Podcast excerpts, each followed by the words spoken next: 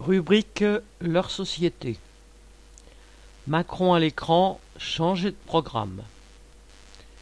Mardi 9 novembre, à l'heure solennelle du journal télévisé, Macron s'apprêtait à regarder la France au fond des yeux pour la neuvième fois depuis le début de la pandémie. En campagne pour sa réélection, le président sortant veut sans doute s'afficher encore une fois en protecteur du pays et organisateur de la lutte contre le virus. Mais qu'ont donc fait le président et ses ministres sur ce terrain depuis deux ans? Ils ont d'abord permis très rapidement et très largement aux grandes entreprises de conserver et même d'augmenter leurs profits par toutes sortes de subventions directes et indirectes.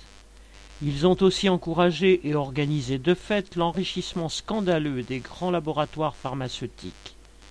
Ils ont en revanche continué à réduire les moyens de la santé publique alors que les soignants prenaient tous les risques et se dépensaient sans compter. Ils ont de plus profité de cette période pour donner des armes répressives supplémentaires au patronat et à l'État, pour soumettre un peu plus la population à l'administration et pour jouer l'éternelle comédie de l'Union nationale. L'obligation du pass sanitaire sous peine de suspension de salaire, appliquée aux soignants et à certaines catégories de travailleurs, décrétée par Macron lors de sa précédente intervention, résume cette politique. En même temps qu'il rend service au profit privé et à l'ordre social, Macron défend bien évidemment ses propres intérêts et ceux de sa coterie. L'exercice est délicat, car aussi satisfait que le grand patronat puisse l'être de son serviteur, il ne suffit pas à faire son élection.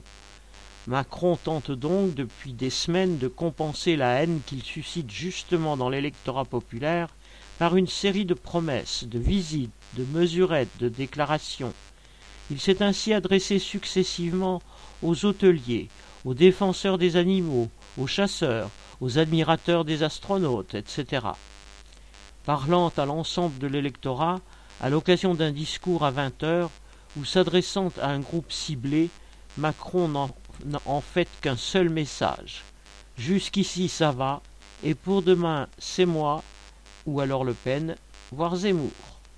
En fait, le pouvoir actuel subit le sort de ceux qu'il a remplacés, les vieux partis de gouvernement, épuisés à force de mensonges, de cadeaux au grand patronat et de coups portés aux travailleurs.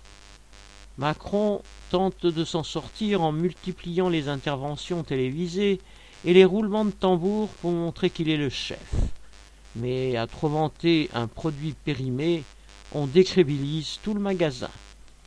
Paul Gallois